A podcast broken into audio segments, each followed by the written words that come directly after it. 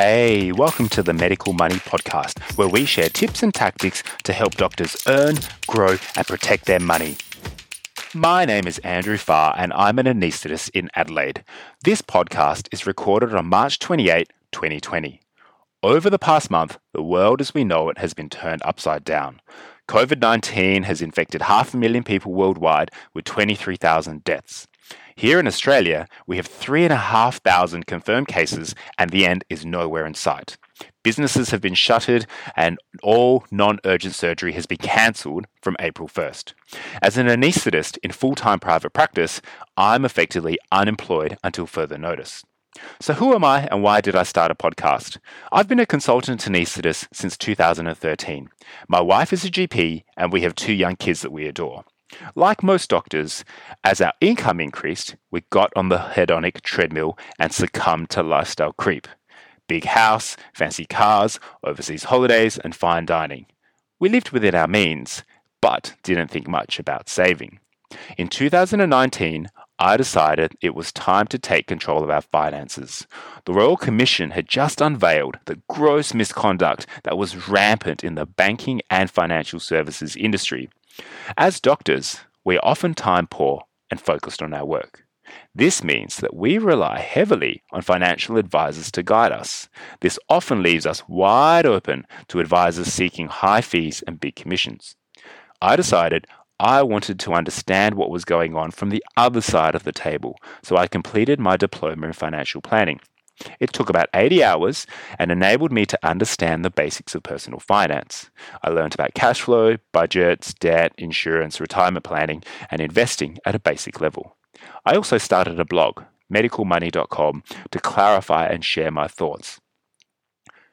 We became more mindful about how we were spending our money. It stopped us from buying a bigger house and getting a new Porsche. In times like this, the lack of a mega mortgage allows me to sleep well at night. So, why did I start a podcast? I'm factoring in that there will be at least three to six months before I start working again. Until then, it's a matter of staying safe, staying sane, and staying afloat financially. I'll stay safe by social distancing and washing my hands. Staying sane is going to take a lot more work. I figure that staying sane for me will require me to do these three things.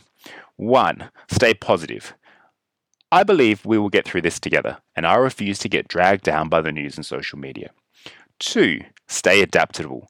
It's my chance not to survive, but to thrive within the new restrictions. I'm maintaining relationships using Zoom, and I've got an exercise bike to replace my daily F45 gym session. And three, buffering, which has two parts distraction and focus. I'm distracting myself with Netflix while working my way through the red wine collection sitting in my fridge. On the focus side, I want to exit this mess with something useful. So I'm taking the opportunity to start this podcast and have signed myself up for an online course in business analysis run by Stanford University. I also have plans to learn how to play the ukulele. So, what will this podcast be about? The aim of this podcast is to share tips and insights that will help doctors earn, grow, and protect their money. We'll talk about financial planning for doctors, ways to increase your income, how to grow your practice, how to invest your money, asset protection, insurance, superannuation, and retirement. So, if you're interested in learning how to optimize your finances, please subscribe to this podcast. Also, head over to my blog, medicalmoney.com, and subscribe to stay updated. If you know a colleague who might also find this information useful, please share this with them. I'd love to get your feedback, so send questions, comments, and recommendations to me at andrew at medicalmoney.com. Stay safe, stay positive, see you in the next episode.